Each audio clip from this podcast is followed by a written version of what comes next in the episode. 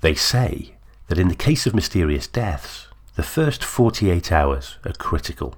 If investigators can't make a breakthrough in that time, their chances of resolving the case are greatly diminished. But what if they don't make a breakthrough in the first 48 hours? Or the first 48 days? What if you don't make a breakthrough in 48 years? Welcome to the mysterious case of Fred the Head and one of the UK's most baffling unsolved crimes.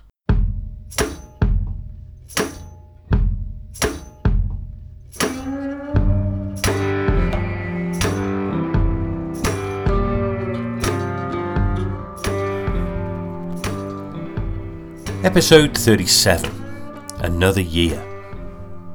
Quite a few people have requested a recap episode where we try and encapsulate the story so far into one episode of about an hour in duration, and this is that hour. Essentially, I've tried to distill the previous 36 episodes into the key salient points. I've re listened to all 36 and apart from noticing how my style has changed over the last two years, it's amazing just how much has been covered, how many points have been made. And it's been a very useful process for me to look at the whole thing again. Because as humans, we tend to focus on the latest thoughts, this idea of recency bias. So, this has been a good opportunity to see everything side by side. So, here goes a whistle stop tour of Fred.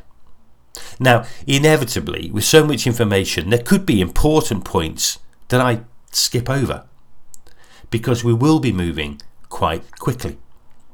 But for me as well, the journey is just as interesting as what we actually find out, and we are going to be missing much of the journey from this podcast and all the paths to the discoveries that we made.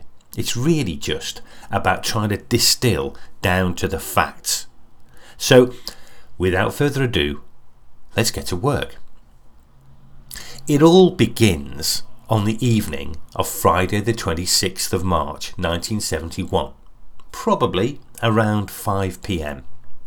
David Nathan crosses a wooden bridge with a gun to shoot pigeons on Bass's Meadow which is a short distance away from the jewellers and gunsmiths he runs with Garth Hamp Gopsall. Garth is at the boys' grammar school, teaching boys how to shoot. David is alone. There's no dog. That's the first commonly held mistake, including by the police. He's completely on his own. Now, as he's clambering up the bank to get in a good shooting position, he sees something at the corner of his eye. It turns out to be the very top of a skull, uncovered in the soil. Now, he's at the side of an old kiln in a small thicket of trees between the River Trent and Bass's Meadow proper. He goes back to the workshop for a spade, digs around the skull, and unearths it.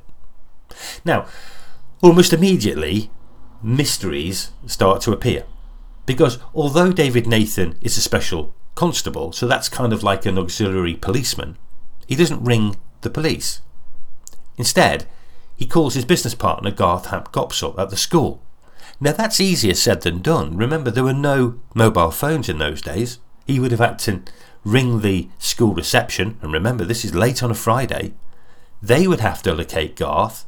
Garth would probably have to come to the phone, and then Garth would have to return back to the workshop. That process I would imagine took 45 minutes to an hour. Garth returns, and together they inspect the head, and in so doing, notice pinkness in the mouth. That's probably the dental plate. Eventually, they decide to call the police, and it's only then does the official investigation begin, probably an hour and a half after the body was found. Early rumours circulate around Burton that a woman has been killed. The scene is cordoned off, but with light rapidly fading by now, the extraction process is postponed until the next morning. At this point, I believe the police separated the head from the body, ostensibly to protect the head from damage by scavengers, still seems a strange thing to do. It's the second in a constant stream of strange occurrences in relation to this case. The next day, the body is fully recovered. It's virtually naked, the hands are tied by a piece of twine, the ankles are also bound by twine, and there's a third piece of twine, the same polypropylene twine, tied between the two. The only notable evidence is a pair of fawn, some would say pink or yellow, socks, and a 9 carat gold wedding ring worn on the right hand wedding ring finger. There are no wounds, no sign of any struggle. The body, rather than lying straight in a shallow grave, is in a kneeling position in a hole. The hands are behind his back, the grave dug into the side of a brick kiln. Now, why? Well, one possibility is that the flat area in that thicket had been used for industrial purposes for centuries. It may have been littered with brickwork and foundations that made it very difficult to dig. The bank of soil next to the kiln may have been a far easier dig than the level ground. But what it does mean is if that's the case, it kind of means the person who buried Fred had probably planned exactly where he was going to bury him long before. And one thing was clear that choice of burial spot was no accident. It's really only accessible by four means crossing the wooden bridge, about 50 yards away, crossing the weir, a dangerous preoccupation, about 200 yards away, coming across Bass's Meadow. Now, that would involve on foot a one mile hike from the entrance to Bass's Meadow, but it could be accessed by car. And the fourth option, of course, is by the river. Now, the river did flow quite close to where Fred was found. What we do know is that the spot was extremely rarely visited. Access by the bridge was restricted by gates on the Newton Road side of the bridge, but we know now that there are at least four keys one at the mill, one with the mill owner, one with David Nathan and Garth Hamp Gopsall, and one with a nearby farm. Now, the mill is interesting Greensmith's Mill. It's a flour mill, a big, ranging set of buildings located about 100 yards from the burial site.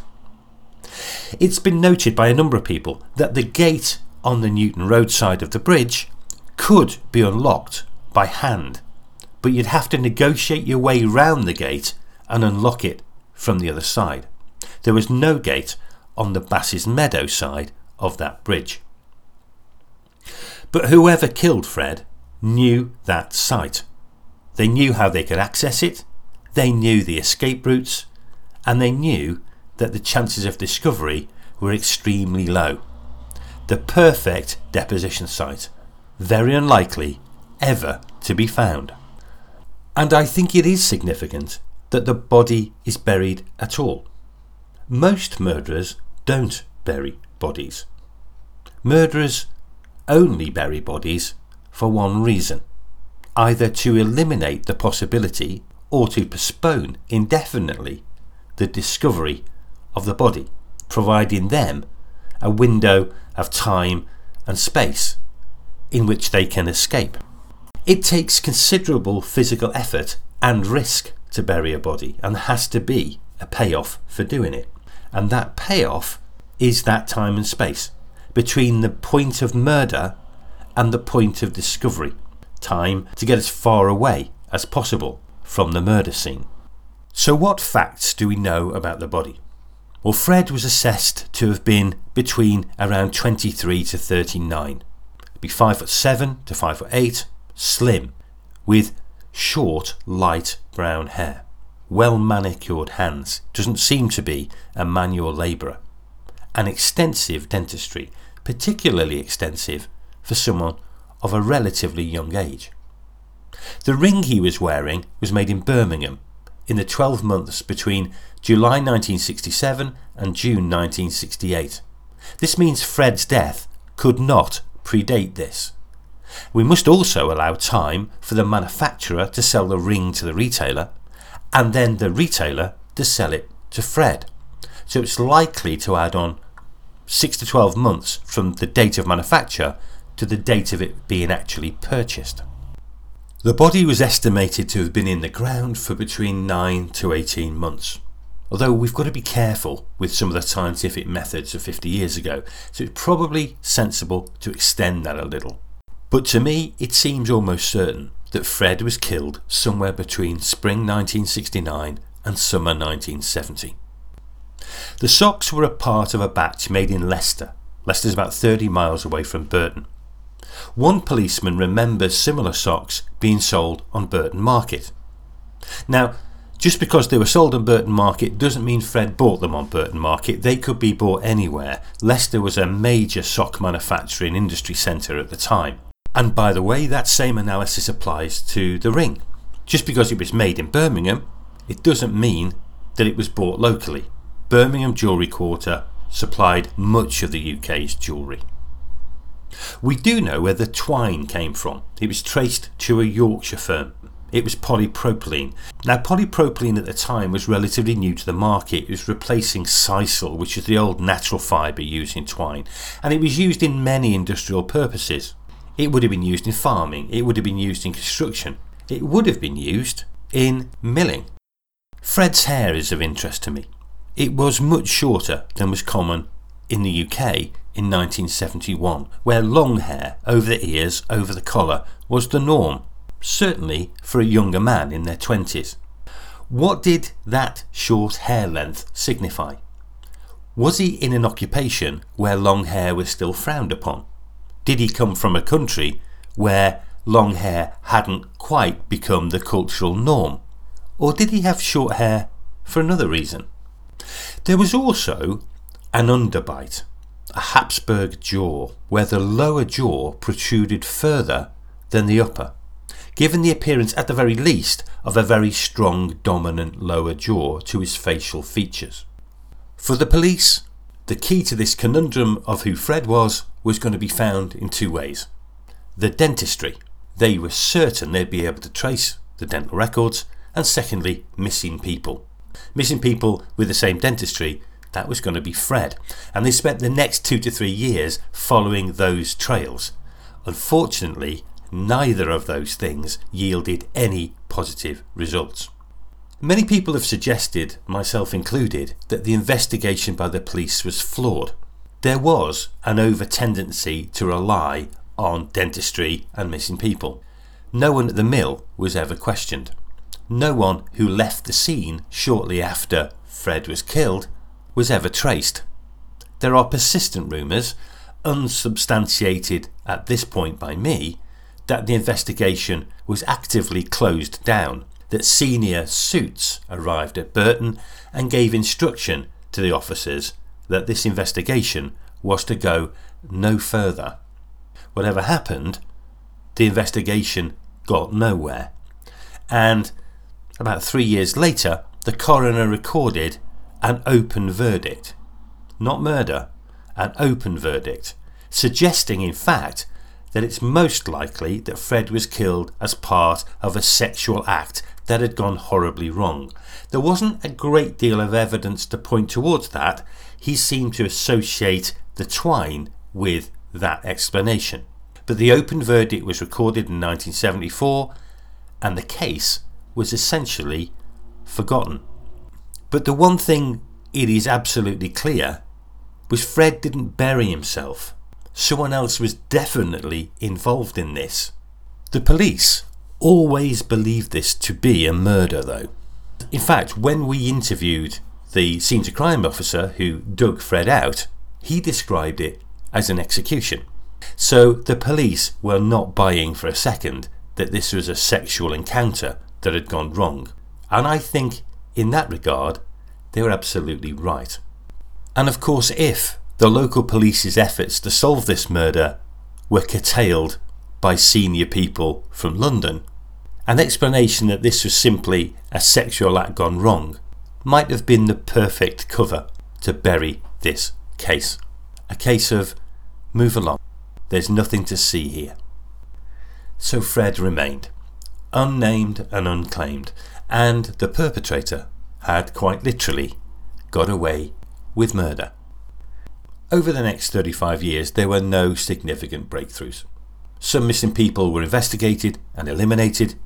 A facial reconstruction was completed that revealed the presence of torticollis, a muscular deformity to the neck that meant that the head may have hung slightly to one side. In around 2015, the police decided to bury the head with the rest of the body. The head had been kept separately in a box at police HQ. That's what gave rise to the name Fred the Head. But it was determined at that point that the body needed to be buried altogether. Before they did this, they asked the University of Derby to produce a 3D printed copy of the skull, which they did.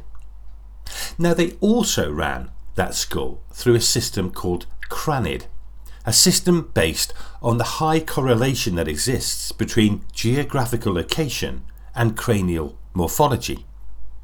This system would infer where Fred came from geographically. Now, in 1971, Burton upon Trent was not the most widely diverse population imaginable the vast majority of people were of English descent. However, the Cranid system revealed a strong possibility that that skull was of Central European origin, the regions around Hungary or Denmark being likely.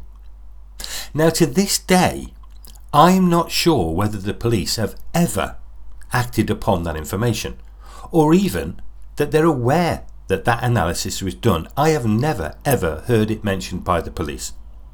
But of course, it could be, and it probably is, very, very significant.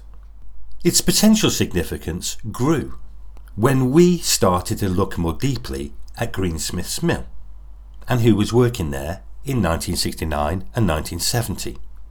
And we were able to find a number of people who had worked at the mill at the time. One person particularly caught my eye Frank Kuhn, a Hungarian who'd been working at the mill from the early 60s, who had left very unexpectedly in September 1969, emigrating with his wife Waltraud and daughter Zoe to make a new life 12,000 miles away in Australia. Frank was a roller man.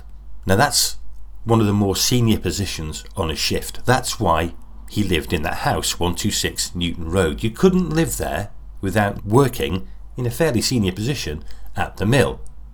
Now, Frank had the run of the place, particularly at weekends, because the mill didn't work at weekends. So did Zoe, and he had access to all areas, including the deposition site. That deposition site would have been an area known to people working at the mill because it was directly connected to the mill via the weir. You walk across the weir from the mill, you get to the deposition site. And that weir was a vital piece of mill infrastructure that needed to be cleared in the event of any debris becoming lodged on the top of the weir, because that would affect the water flow. So that required mill workers and Frank to cross that locked bridge in order to do that. Where they'd be working to clear on that side was the deposition site. We also know from an earlier conversation with Zoe that Frank quite often worked over on that area, trying to improve the water power. By this time, the mill was on electricity, but Frank had said to Zoe that because of power cuts, they wanted to have a situation whereby it could revert to water power if necessary, a claim that's disputed by the son of the manager of the mill who we've spoken to. And the other significant thing about that is that there weren't any electricity cuts in the 1960s. That only began in about 1975. So if Frank was talking to Zoe about because of electricity shortages, we needed to get the water power operational again, that doesn't really make any sense because there weren't any electricity shortages in the 1960s.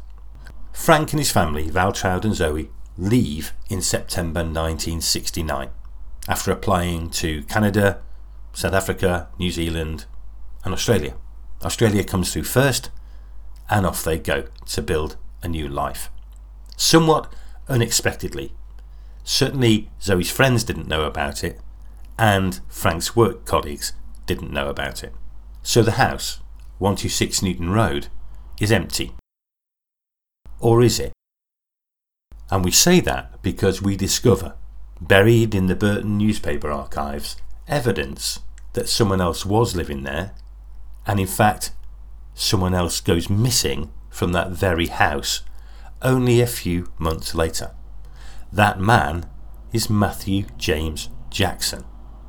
34 years of age, 6 foot 1, well built, ginger haired, moustache, so he's not the victim. But it's intriguing. Matthew James Jackson seems like a very common name, except it isn't. There are very, very few Matthews born in 1936, and we're able to track him down. He dies on the south coast, much, much later. But his backstory is interesting and we find and speak with his ex wife, a wonderful woman called Velia Jackson, who becomes one of the most memorable characters in this whole investigation. And the picture she paints of my and the picture she paints of Matthew James Jackson is of a violent criminal. Someone who doesn't hang around for long after he's committed his crimes. Matthew James Jackson is a mystery. It's a mystery that he was living in that house. It's a mystery in terms of who he was living with, why he was allowed to live in that house, because it doesn't seem like he was working at the mill.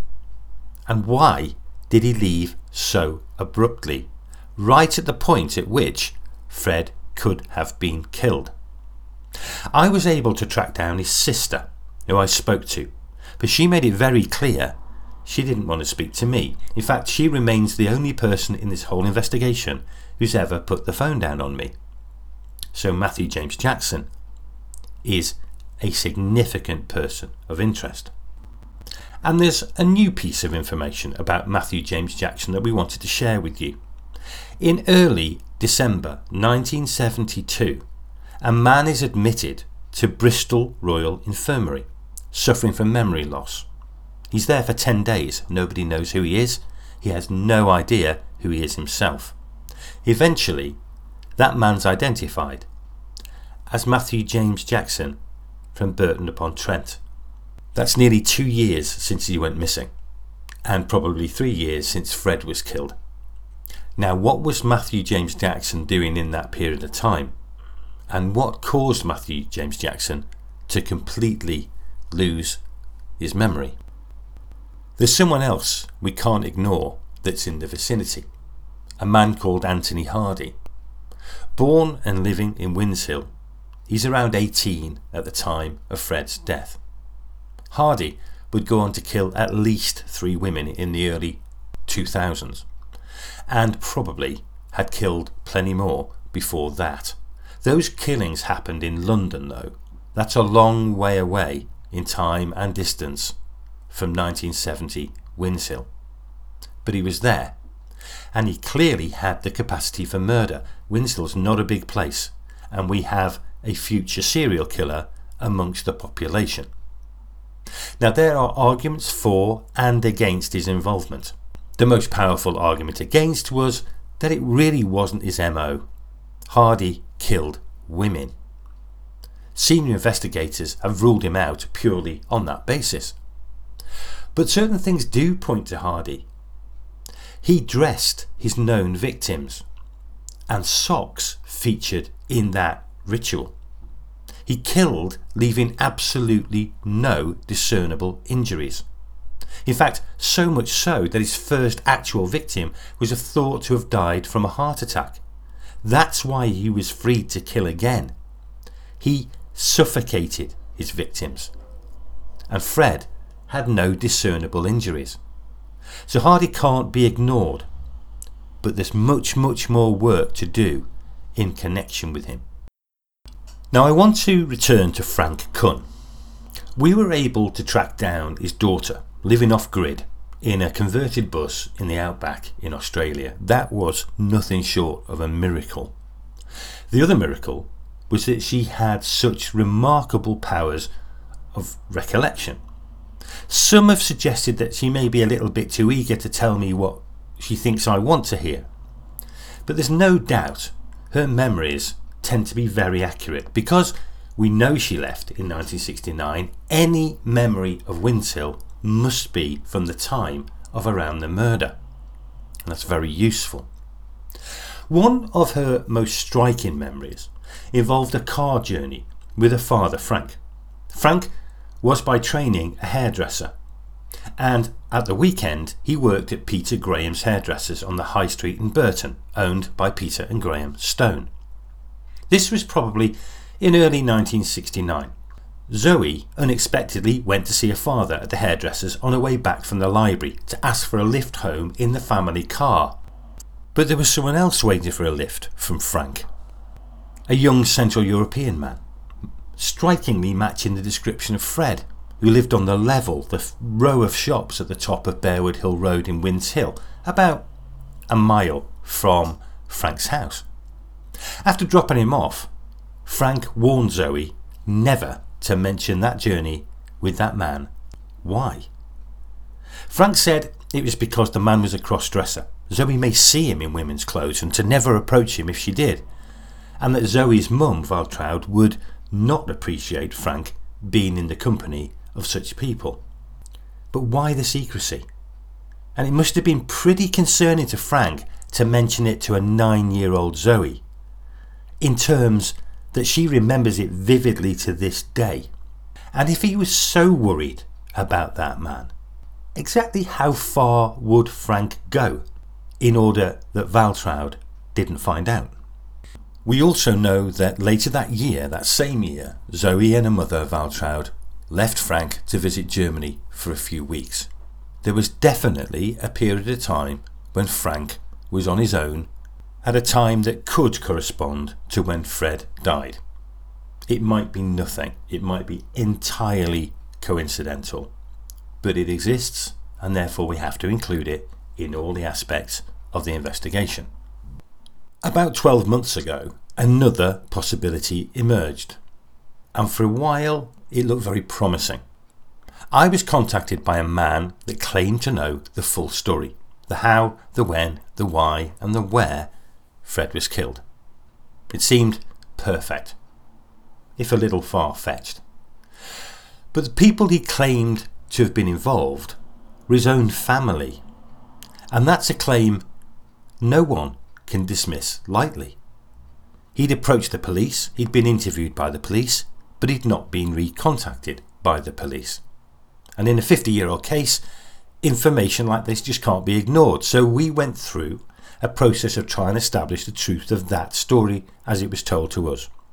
Some things checked out the family relationships, the presence of a man that had told him, a fellow called George Robinson, we found him. He'd existed. He lived in a shack with his dogs on the River Trent. But in a way, they're the easy things to get right. He knew those people existed, so they were going to check out.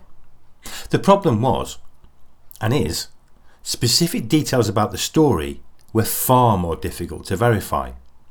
Mr. A, this supposed perpetrator, definitely existed. But the victims, these men from the northeast, the names that were given to us, definitely didn't. And the bar for us committing wholeheartedly to this account needed to be high, and that story never quite got to sufficient height. Now, I'm still in contact with the man who told me that story. I've not completely given up on it. And I like him. I've met him many times. In fact, quite recently, I met him again with Ian there. And he's very convincing. But his story has changed now from the original story in the podcast. The three men from the Northeast are now foreign agents. Now, to be fair, he told us this before the recent episode on Frank Kuhn that was suggesting an espionage aspect to it, so it definitely wasn't a reaction to that.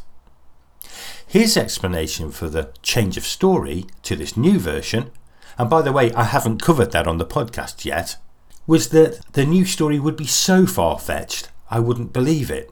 His strategy backfired somewhat because I was never really convinced about the original story, never mind this new one.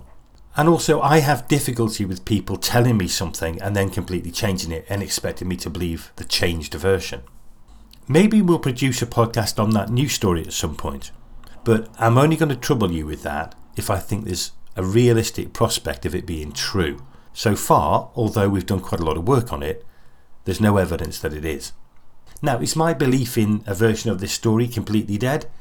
No, but it's on life support. Now, where we right to investigate it fully, 100%.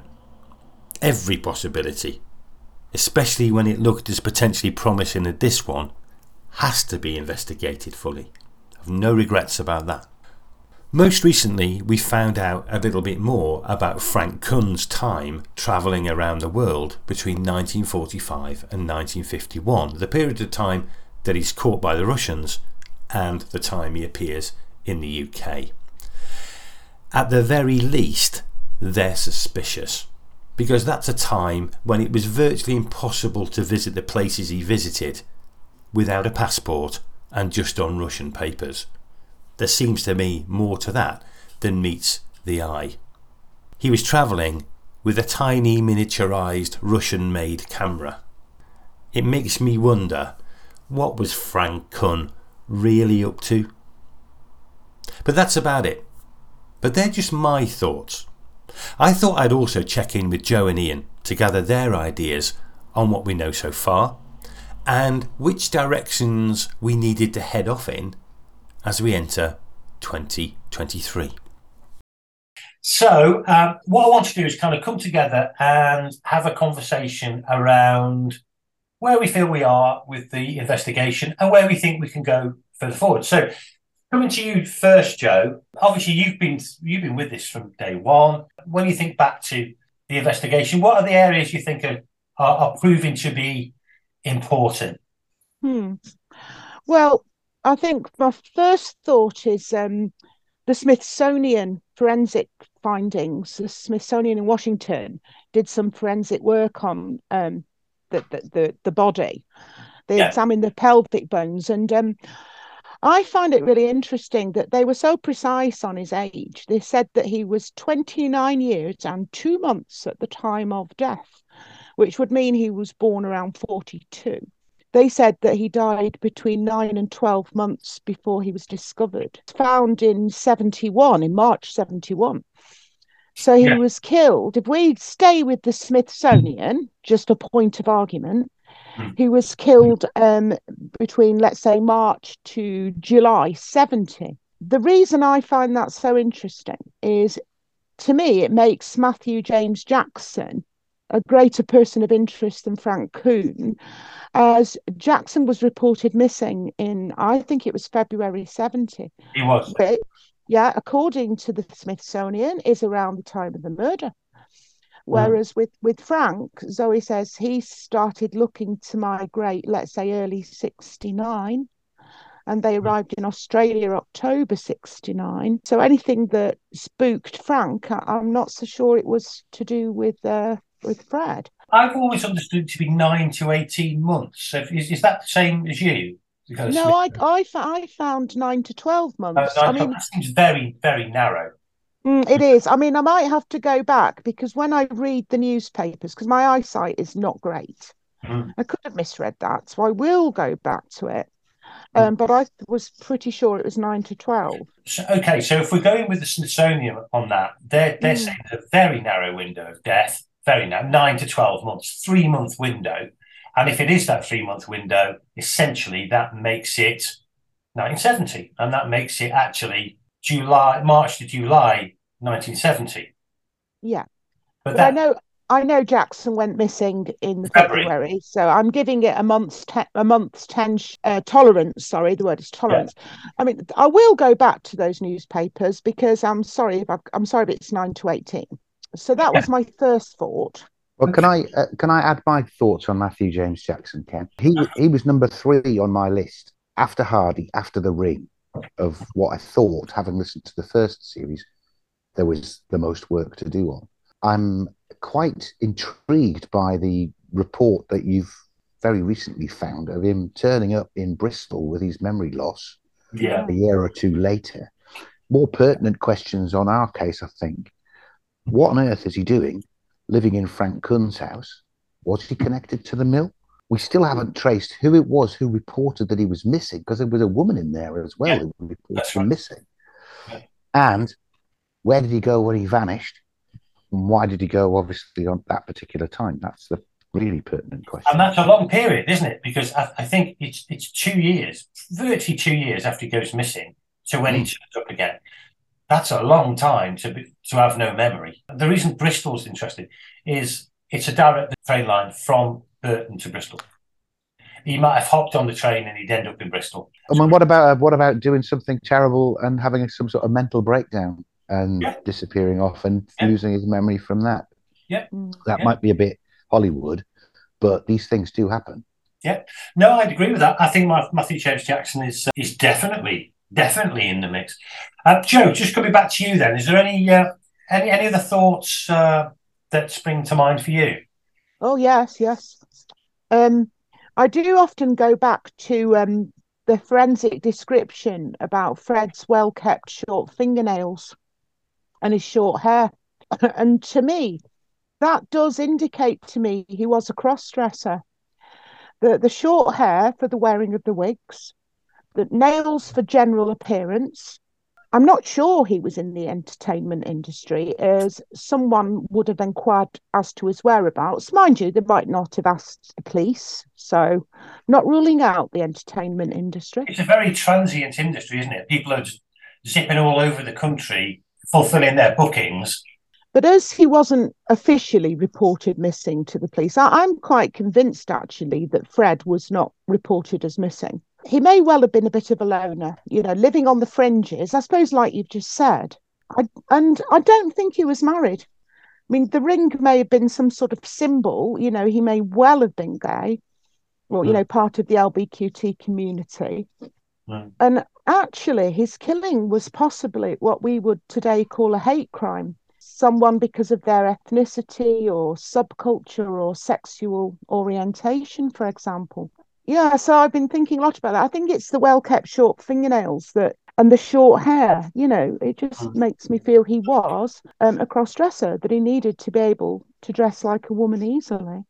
I'm not so convinced as strongly as Joe is about about that. However, I have as number five when I originally looked at it was investigation into the female impersonator, and of course he's closely tied in with Frank, closely tied, therefore in with the mill, and what I think we've not drilled down into at all, and yet there's lots of bits that I've picked up where the people at the mill which you say never got questioned by the police. No.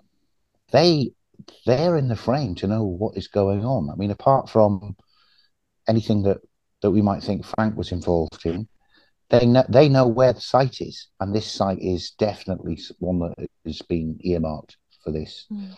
You also, which I I only got back very recently when when listening back to stuff, he's tied with polypropylene twine Yeah. Yes. and you whizzed through saying it, it was quite new, come from Yorkshire, used in flour milling. Well, the reason I raised that was to, to be honest, was just to make sure the mill was included in people's thinking. It was used in lots of different industries. Polypropylene had, had replaced sisal as Yeah. the uh, the material that twine was made of, and tw- sisal is a natural product. Of course, polypropylene isn't, and therefore polypropylene is less subject to decay. Sisal, natural natural thing Yeah. is, and and therefore in a food manufacturing environment, it would be preferable because you know the chances of rotting, the chances of being eaten by rodents is significantly lower. So I could imagine it being used in the mill. It would be Yeah. used in the mill, uh, particularly if you know for baling, even sacks, baling sacks. Mm. Uh, that's the kind of thing you'd, it'd be useful. So yeah, okay, interesting. Joe, any more? Can Go I just me- mention something about about the flour mill that um that they you know the police didn't seem to concentrate on the flour mill, and um and I noticed that in some newspaper reports, uh, uh, first of all they were calling it the old Flint Mill murder, and the police seemed to be uh, sort of obsessed with the idea that the murder was something to do with the defunct old Flint Mill. Um, Which is And I think- case. No, not at all. So that was a red herring for them, but Yeah. that's just an aside. But I did notice that they called it the old Flint Mill murder. Is that not because the brickworks is attached to the old Flint mill, though? Is that Yeah. not just The kiln that it was found next to was on the site of the old flint mill. But if they, I know they were looking for things like layouts of the old flint mill, absolutely Mm. irrelevant. The, the flint mill wasn't used after 1948. So therefore, it had no relevance in terms of the murder, apart from it was the site. I think it distracted them. I really do. Yeah, the uh, last last thought um, I had was that I had been concerned that, that Fred was the contracted labourer who apparently went missing, I think 19, in the 1970, 1970, when work was being done on the sluice valve, the penstock. Uh, general descaling from workshop was servicing close to the deposition site. Now, I know it's been hard to follow up on this. Now, the labours may have been casual, probably were, possibly didn't ev- even live in Worksop. Though I did look at the marriages, as you know, uh, in Worksop, couldn't find anything of, of relevance. The, the one thing is, though, I keep going back to it, is his well kept nails. Don't think a labourer working on sluice valve would have had well kept nails. I'm ambivalent on the Worksop one, but I agree, but I don't think the personality we're looking at in Fred, clearly not a manual worker, it just doesn't fit that person disappearing from a sewage contractor. It just doesn't for me. no. Uh, Okay, interesting. Was that i- i- is that your list, Joe? Because that's a very interesting start to this conversation. If it is, yes, it is, sir. so Ian, I mean, what, what's your thoughts? Where do you think? Where do you think we need to turn to next? Well, this is sort of like a, a collection of thoughts on areas we didn't drill down enough in yet, areas we have discovered we don't think have made it into the podcast yet, which I think we need to to look at. I also had the guy missing from from the uh, drainage contractors because that's a missing person at the right time, and I take the point that he's got lovely fingernails. If he's a casual worker, it might it might be that he just has to take the work that he can get offered, and it could be that he has been done in on his second day, let's say. Um, so I wouldn't rule that out, but I, I appreciate you might not want to. Some kind of nail envy on his, the parts of his workmates. I'm not sure that would be the, their prime motivation. Could be that that's what's first mentioned, and then it ends up that it is some Yeah. hate crime when this when this very feminine man starts working with a bunch of uh, your typical sewage Yeah. workers, let's say. I think that's a question over the quality of the police investigation. There is a woman reported as being found that suddenly changes into a man the next day. Oh yeah. My question might be Are there any missing women at that time? Hmm. If there is something wrong with the police investigation, it's all got to be quietened and closed off. Why was why would the report that there was a woman? I think that's one area where we could do some more investigation and find out where that came from. Who started throwing those stones at the police? Me and Joe started to look at that a while back, didn't we? Or not a while back, a few weeks ago, Joe, just as a kind of you never know kind of thing. We had a brief look at it. We probably do need to do a bit more work on that. I really didn't think it, it was a woman, and I told you because of the pelvic bones, but it would be fascinating to know why they thought that. It might just have been rumours in the pubs. Someone has said we found a skull, looks like a woman's skull. That's all we know. Because remember, after the first night, that's all they really had. And it may be that had filtered into the community, those very Oh. early indications that short hair, small, Woman's wedding ring. well, they may not even seen hands by then, but but No. it might just have been, hey, looks like a woman, and that kind of that was enough for that rumor to to fly. But but hey, we don't know really. But it, it's an interesting fact that that was definitely reported initially. Hmm. On the ring, I was quite disappointed because this, was- this was, was straight after Hardy. I thought the answer lay in that ring because it lay in the marriages. And we did, I know you and Joe in particular did a lot of work looking at marriages in ever increasing circles out from Burton. Yeah. Now, there's a tradition that you will wear the wedding ring on the incorrect hand if your wife has died. What about a guy who doesn't have a wedding ring, but his wife dies, so he buys one so he can then wear it on the wrong hand? In which case, we might have to sort through a whole load of deaths to see if there are any East European Right, women dying. It's a really interesting idea. Sorting through deaths is it's not that difficult these days. You know, we, we, No. we, we do that quite quickly. It's easier than the marriage. That's an interesting idea that this was being worn as um, in memoriam. Many men at those times didn't have wedding rings. In fact, I don't have a wedding ring, even though I've been married for you know hundred years. But but that's that's a good point. Might have even been hers. He may have been one of these really unusual people. Well, we know he had very small hands. He might have been wearing hers because then their uh, their hands may have matched in size. Point that could be one of the reasons why they never took it off. Whoever killed him, because it might have been slightly tight on him, and they couldn't get it off. On Tony Hardy, I know we've done a little bit of digging around, we've, and we came to a bit of a halt. However, you talked to some of his contemporaries, and you've got different bits and pieces of. Yeah, there's more to tell on Hardy. Yeah, it's not made the podcast of, of Hardy as a child. We've got more work to do. That's probably something that we'll come to in a couple of episodes' time, I think. Of course, we we might bring that forward if Dr. Richard comes back to me. Are you listening, Dr. Richard? If you come back to me, we would love to have your thoughts on whether Hardy could have been ready to kill as a teenager rather than wait until he was 50. What we do know, and I don't want to give away the, the next that bit of the podcast, is, is there was evidence of cruelty on his part as a child Right. that we we pretty know for sure. So, okay, uh, any more, Ian? Oh, well, I've got to keep my um that Fred is Bible John. He stopped murdering just as Fred was killed. Um, I know, I know, I know it's a Hollywood a Hollywood ending, but why did Bible John stop killing when he stopped killing? Yes. Hey, I tell you what, if it uh, if it turns out being Bible John, I mean, you'll be able to point at us and laugh. Uh, uh, no, no question, because I've kind of uh, somewhere away from that one now. You, you, you keep you keep banging the drum for Bible John because at the end of the day, you know, we know he did kind of go off, drop off the scene at about the same time. So Well, well, that, that would actually be Fred, and a lot of the other work that we're doing, Matthew James Jackson, Anthony Hardy, that's identifying whoever killed this fella. It still doesn't name Fred. Mm. So I'll, I'll cling on to it as the closest we've got to a name for the for Fred himself.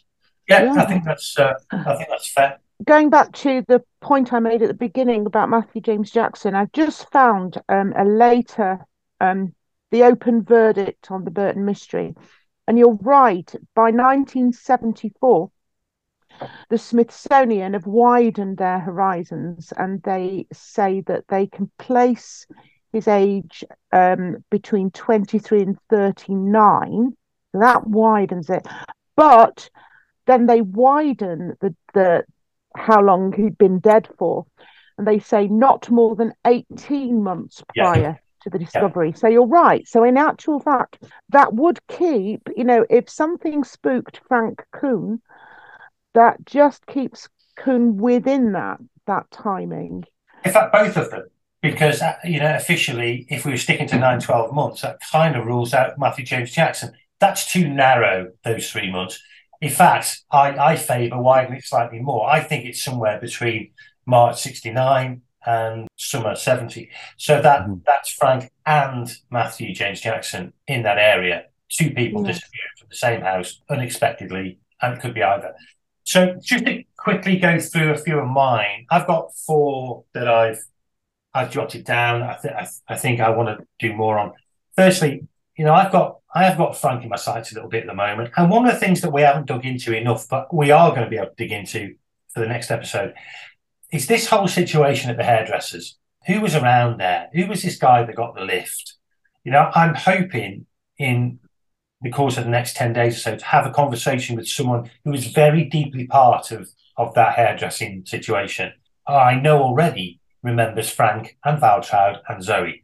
So I've got a feeling, uh, just a feeling at the moment that there's more to learn about that whole hairdresser place and what was going on there, who was there, and did it have anything to do with the person who was living on the level and all these kind of places. I, I want to dig more into that, and I'm going to be able to in the next episode, hopefully. I think it's your best. It's your best lead for um, who the female impersonator is. Exactly, exactly. So I want to get around all that.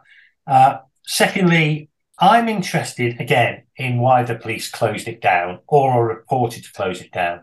It's very difficult to get into that because it's kind of I think there's about there is one person who, who's kind of suggesting this, but that person has very deep roots in that in the organisation, so he's not saying it lightly. But it's it's a very sensitive topic, so I'm trying to sensitively deal with that, and I'm hoping again fairly quickly we'll be able to get more definitive information on why that person thinks it was closed down by essentially senior people outside of the Burton area. If that was the case, that's big. It implies a non-local situation around this whole killing. So we're going, we're going to hopefully find out more about that. I think those suits that would close it down could be senior police officers, but equally could be civil servants, Ministry of Defence officials, yeah, special branch, uh, MI5, could be anybody. But the very fact that it was, if it was, says something about the murder, I think, and we'll need to, but we'll need to know more about that. The third thing that I've been thinking about for a while, and it comes back to revisiting actually in preparation for this podcast, this whole twine thing and how it was how it was tied. It was tied. There's one one piece of twine tying his hands, one piece of twine tying his ankles, a third piece of twine connecting those two things. Says to me more and more that that's a transportational thing. Someone could then get lifted, put in the back of a car stuff like that. Yes, it's easier to carry somebody like yeah. that. I think that's a carrying scenario rather than a uh, tying someone up so they can't move. I just I see that. I get that, Ken. However, it's very loosely tied, though, isn't it? You, if you're carrying a dead body, you know, it can be loose. If if you're if you're tying someone up to to mean they can't move, it's tight. You're thinking you're using the twine in between the the twine around the hands and the ankles as a handle to carry this oh, kind fella like a massive kit bag. Yeah, kind of. Yeah. And, and, the whole point that it was loose says to me dead already rather than not dead and we've got to constrain it. So Oh yeah, yeah, agreed. I think he so, I think he was dead when he got to the site, definitely. Yeah, that's what I'm thinking. And what's making me think further on this is the mill as a murder site. That mill has got rambling areas, areas people never go into, bits of warehousing, things that nowhere in at weekends. I mean, it was a big old ramshackle, still is, building. I've got starting to get a feeling in my mind he's killed somewhere in the mill. And then, I mean, Frank had a car, but a few people who did. Don't want to just point the finger at Frank here, but he did. Uh, put in the back of a car, and then having known what that site was and had been allocated for this dead body to end up in, he's then driven the way we went where we drove to that site and then drove you drive mm. all the way to the site. So I've got this idea of the mill as a murder space. And what I want to do, try to do, is get a proper layout of the mill. I've never had one. So we can see where everything was in the mill and where things were going on in the mill in 1970.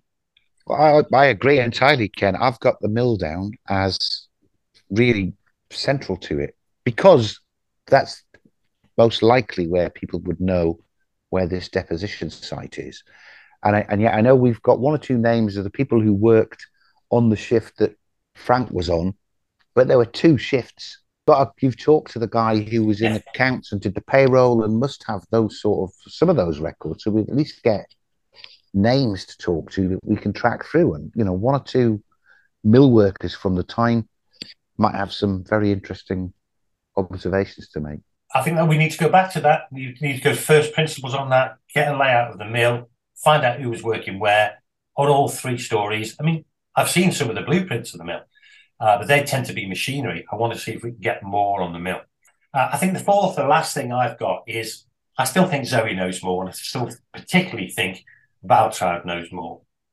And uh, Waltraud's still alive. So I think I'm going to make another effort to try and, and I've, I've been in email contact with Waltraud I want to still, I want to go again, try again in terms of getting to understand a bit more about Waltraud.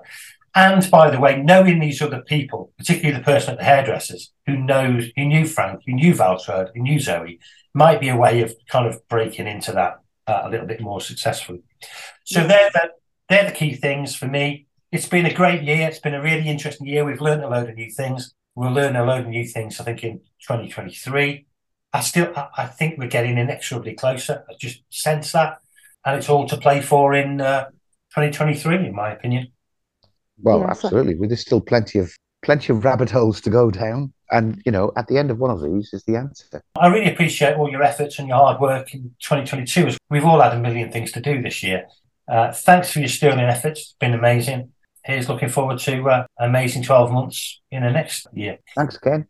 Thanks, Joe. Thanks, Ian. See you later. Bye. Bye bye. So that was the recap episode. Hope you enjoyed it. It certainly made me think again about a few things which I found really useful, and maybe you've seen something relevant. And if you have, you make sure you let us know. Our appetite for solving this has never been more intense. We've got another year ahead of us now of this mystery unravelling right before our eyes. So I very much hope you stay with it every step of the way. Have a great new year. I know I'm looking forward to it because together we will crack this. And I'm going to leave you with a slightly different ending this week. But this is the same. Until next time, have a good one.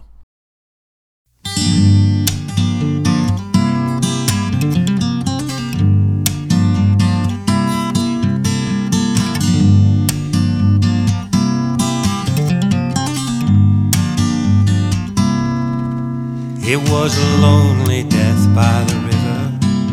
They found you sleeping among the trees, with your arms tied against your narrow back, pleading with them on your knees. And I don't know what your game was, don't know if you were good or bad, but that resting stone we all deserve. I'll get the one you never had.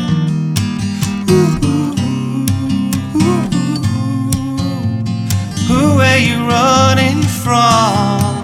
Now I got you, and all of your running's done. Now I got you, all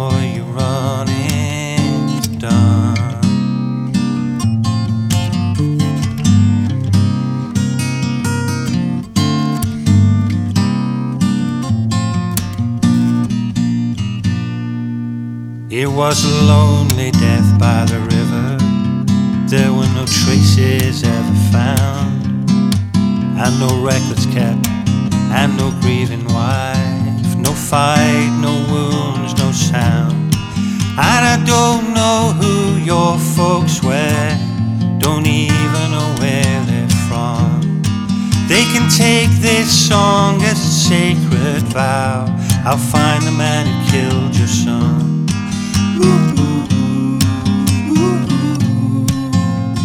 Who are you running from? Now I got you,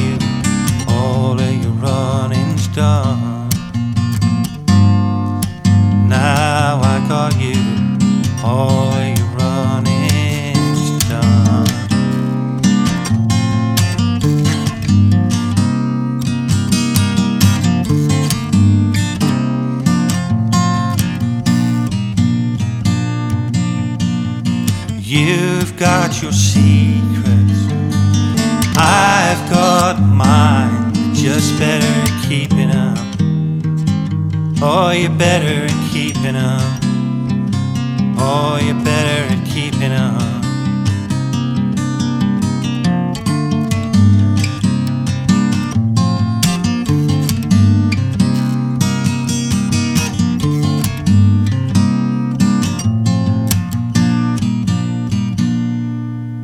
Was it a lonely death by the river? You really thought we'd forgotten you. Well, you lost your name, but I'll get it back if it's the last thing I do. And I don't know why I got this task. Maybe it was meant to be. Why did I go looking for you? Or really where you're looking?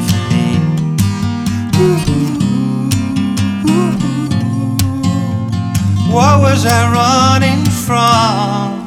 Now you got me, all of my running's done. Now I got you, all of my running's done. Oh, how I got.